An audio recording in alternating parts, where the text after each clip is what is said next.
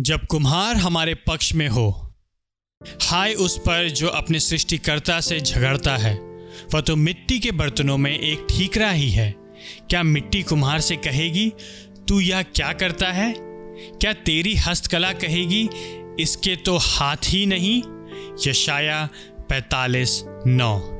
परमेश्वर के महाप्रताप का आवर्धन होता है जब हम उसे एक्स निहिलो कुछ नहीं में से सृष्टि के दृष्टिकोण से देखते हैं।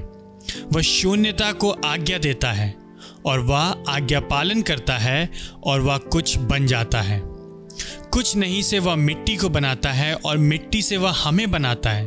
प्रभु का मिट्टी का बर्तन यशाया पैंतालीस नौ, उसकी संपत्ति, उसकी महिमा के लिए ठहराए गए जो पूर्ण रीति से उस पर निर्भर हैं। जान लो कि यहवा ही परमेश्वर है।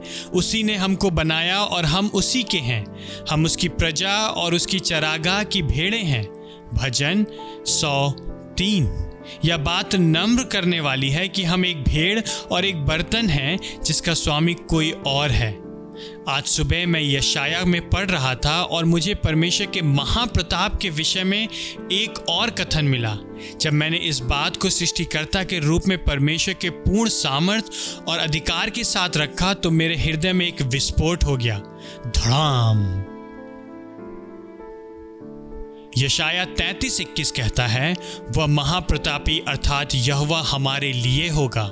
वह हमारे पक्ष में है, वह हमारे पक्ष में है। सृष्टिकर्ता हमारे पक्ष में है, हमारे विरुद्ध नहीं है। संपूर्ण विश्व की सारी सामर्थ्य के साथ और अपनी सृष्टि के साथ, स्वयं की इच्छा अनुसार व्यवहार करने के अधिकार के साथ, वो हमारे पक्ष में है।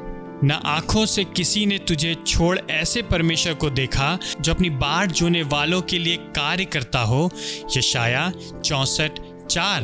यदि परमेश्वर हमारे पक्ष में है तो कौन हमारे विरुद्ध में है?